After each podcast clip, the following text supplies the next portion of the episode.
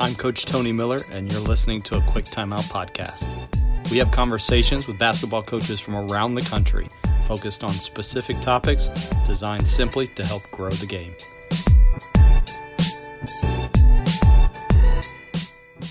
Coach Mike Leviere, head coach of the Bob Jones University Bruins women's basketball team, is joining me today to discuss running a basketball program. Coach, thanks so much for talking with us.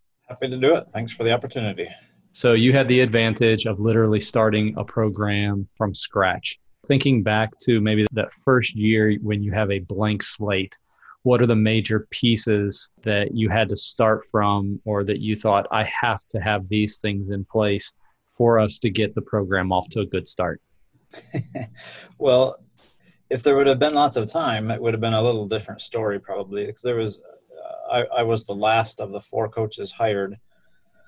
Uh, then that was due to me. Uh, I, I kind of put it off and said no for several months until we prayed about it and and uh, visited and uh, did some due diligence. But one of the attractive things was the fact that we were starting a program from scratch, and that was one of the things that that kind of intrigued us, even though we thought we were moving in a different direction. But we ended up coming here to Greenville and to Bob Jones. So that is a unique situation. Um, if you had time to recruit, you know, you obviously want to get some mature individuals that would lend some leadership to the team that you ordinarily might have through a senior or a junior or something in that instance that that you've walked into a program that has some history.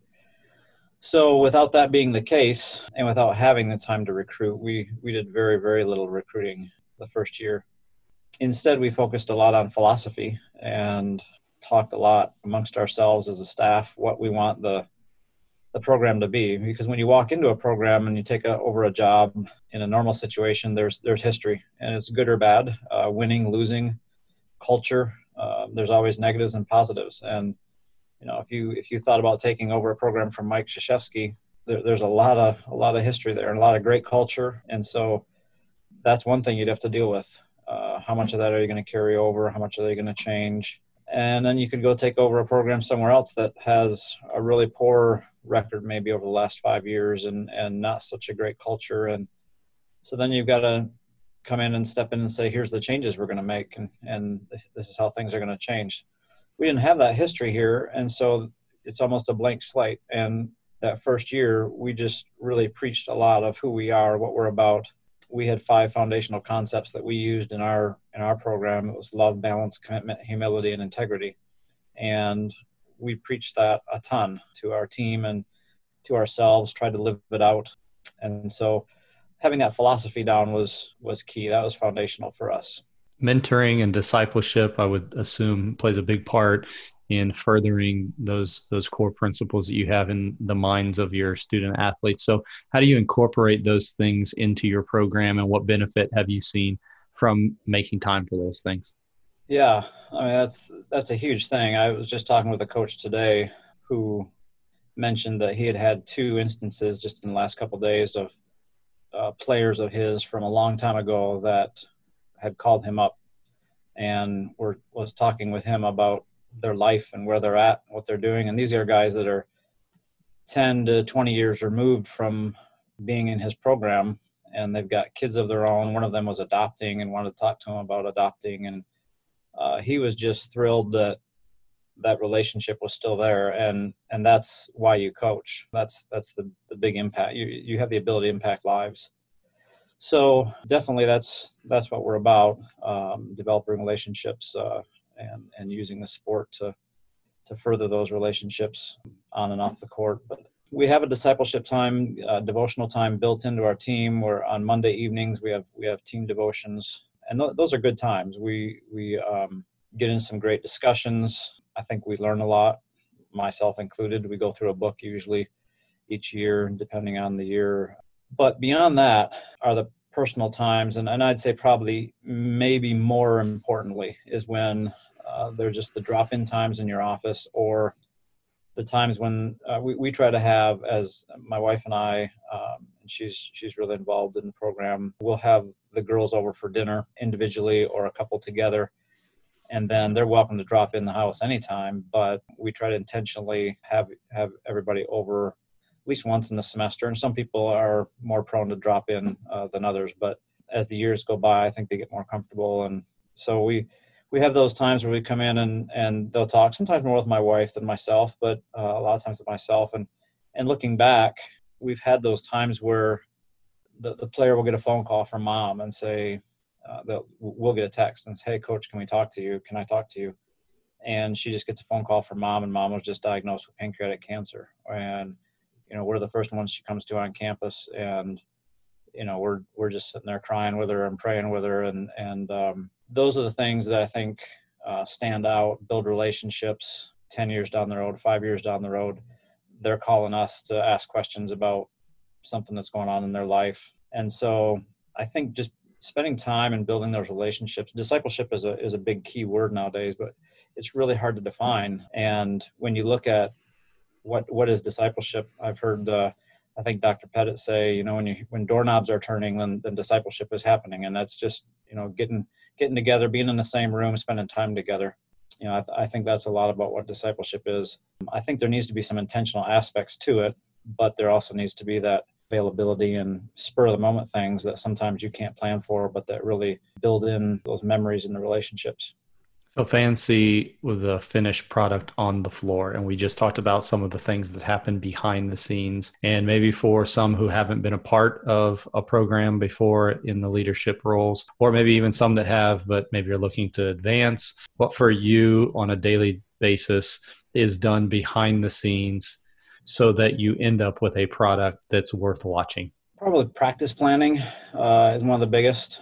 And one of the things I've learned as a coach and still am learning uh, how to focus your practice.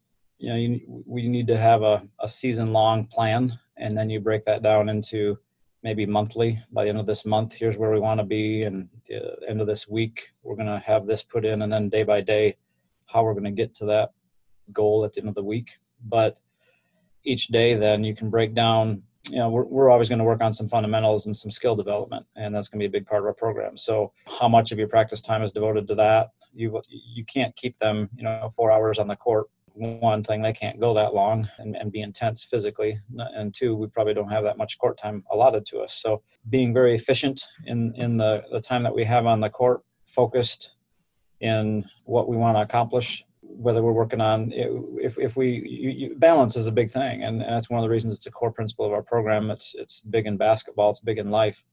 You can't just focus on defense uh, as much as you could spend easily spend two hours working on defense.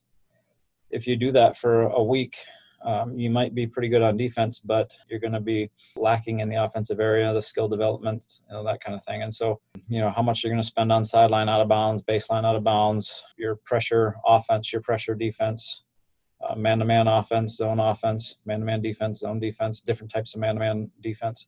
So you've, you've got to, I mean, you can just become overwhelmed and you've got to be able to, to say, here's what we've got to get done this week. Here's what we're going to do this day, this day, this day and then within those days here's here's the minutes that we're going to focus on this. And then you've got to adjust and go back because you've got to be flexible enough to go man they they really didn't get this. And we had to spend you know 25 minutes on this. We only plan on spending 10 and so now we had to knock off you know this and this. We've got to go back and reteach this. And so uh, I, I think practice planning is probably one of the biggest things that that goes into accomplishing what we want to do as a team on the court, and that's what you know when fans see what we're doing on the court, don't realize the intricacies and the hard work that went into developing that that product on the court. Coaches, are you looking to take your game preparation to the next level? Then Fast Model Sports is the perfect coaching software for you. Build an organized library of plays and drills and create professional playbooks to share with your players and staff. You can also download over 9,000 free plays and drills from our play bank directly to your FastDraw account. Need a better way to build your scouting reports? With FastScout, build custom scouting report templates to prepare your team best for each individual opponent. The combination of FastDraw and FastScout is the best way for you and your coaches to create winning game strategies and effectively communicate them to your team. Over 10,000 high school and youth coaches use Fast Model Sports technology to help their team reach their goals. Use code AQT10 to get 10% off any FastDraw and FastScout products.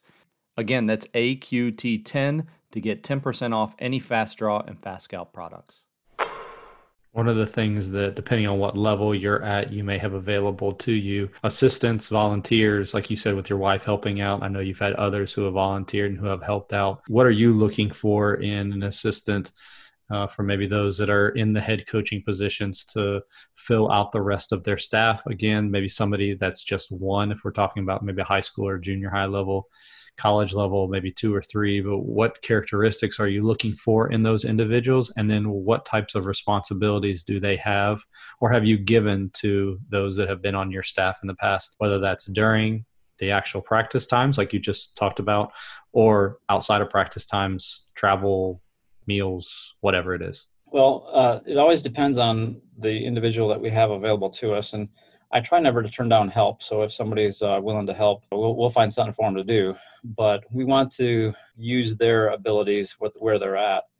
We've had several assistant coaches join us, and along with my wife, and depending on what they're proficient in, we'll shove things their way. But the number one thing I think I look for before I would hire anybody, and I say this directly to them before we officially hire them or as we're officially hiring them, but and that is loyalty. And and I've heard other coaches say this, but they've got to be loyal to us uh, first and foremost, and and maybe as self-serving as it sounds, but loyal to the head coach because there's so many times I've seen programs just get blown apart when there's an assistant coach who comes in and maybe has an agenda of either growing into the head coach position, whether it's at that school or somewhere else. But if that's their goal, their number one goal, it becomes pretty obvious to everyone. Instead of that being their goal, I, the most uh, successful assistant coaches that become head coaches in the future are the ones that just do their job to the best of their ability and, and make that program that they're with at that time the best that they can do. And when that's their focus and, and that program gets good, that gets recognized. And then they, as they're part of that, that recognition grows outside of their circle. And sometimes just out of the blue, they'll get job offers or uh, recommendations from other people or the head coach uh, who's uh, their immediate boss uh, recommends them for for a position somewhere. So on the flip side, when they're when they're disloyal, uh, it can just blow a program apart. When they're talking to the athletes and saying things maybe like, "If I was head coach, I would do it this way," or "You'd be starting if I was the head coach." You know, you hear you hear things like that said. It really sows discord amongst the team and just can blow things up. So loyalty is is a big one. And then depending on their their abilities you, we could take somebody who's maybe not very strong in basketball but is a great communicator. And they could help our team with some uh, discipleship and motivation and things like that. Or maybe they're really good at organization and uh, we need a travel agent basically. And so they can organize our trips. And you know we've got to travel x amount of hours stop for gas restaurants and and then you know organize when we're getting to the gym and shoot around times and all of those details that people don't think about but it is not easy you know to travel with 20 to 25 people and get them where they're going and, in a good time for everybody. Some people like to eat an hour and a half before game time. Some people like to eat three hours before game time and you got to figure all those things out what's best for the team. And so if somebody's good at those types of details and wants to to do the travel uh, stuff. You know, we've had assistants that did that and did it very well. And uh, again, going back maybe to the communication and and uh, experiences that they've had, maybe they can do recruiting. Our current assistant, you know, we've we've had her do a lot of that. Maggie is really good at that and enjoys it, and and so she's uh, taken over some of the recruiting communication, and so we, she's our recruit coordinator, so to speak, and so a small college, we don't have individuals that are hired for each one of those spots, uh, like a D1 or, or, some of the bigger programs would, would have. But we'll take our assistants and give them some aspect of that. And, and you know, small colleges, you end up doing a little of everything. And so eventually we'll give them some other responsibilities and, and try to grow them and, and make them. Most of them are here because they want to be head coaches in the future, stay in the stay in the game, and so they need to to grow their experiences. We'll start giving them some some practice times, let them coach, maybe develop a, a game plan, uh, that kind of thing. But uh, to start out with, I'm pretty um, jealous of the basketball stuff. I like to pra- I like to, to coach practice, and so uh, I do most of the most of the basketball coaching stuff. But we'll we'll throw that at them eventually. What are the one or two top skills that you would say are needed for somebody to do what you're doing? To be a coach, number one or two top skills. Communication is big. Um, I think motivation, being able to motivate people to manage or handle people is is really big. I think uh, there's a lot of similarities between like a CEO and and a coach or the athletic world. I think leaders in the athletic world translate well, and you see this in, in books and things, and the fact that a lot of business leaders will hire coaches to come in and give speeches and and organizational talks to their to their businesses because there's a lot of similarities between just uh, being able to motivate and communicate with people. I've heard a lot of D1 coaches, um, several of them say things like uh, coaching is 90% of managing people and 10% X's and O's. And uh, I would I would pretty much agree with that. That there are a lot of people that know X's and O's, and there I'm sure there there's a lot of people that know X's and O's better than I do. And I try. You know, we we're doing stuff all the time to improve ourselves, but it's being authentic and real with people, communicating, being able to communicate who you are, what your program is about, and then getting them to buy in. And and uh, I would always hope that my best recruiters are really my juniors and seniors on the team that they can talk with prospective athletes and say, "Man, this was awesome, and here's what it's about," and it's the real deal. And you know, there's there's coaches out there and there's programs, and I could name names that I know for a fact. The coach will say things when they're recruiting to the recruits and make promises. And after a year or two, that young lady knows that is not the case. This program lied to me, and they're looking to transfer, or just they're biding their time and getting their degree and getting out.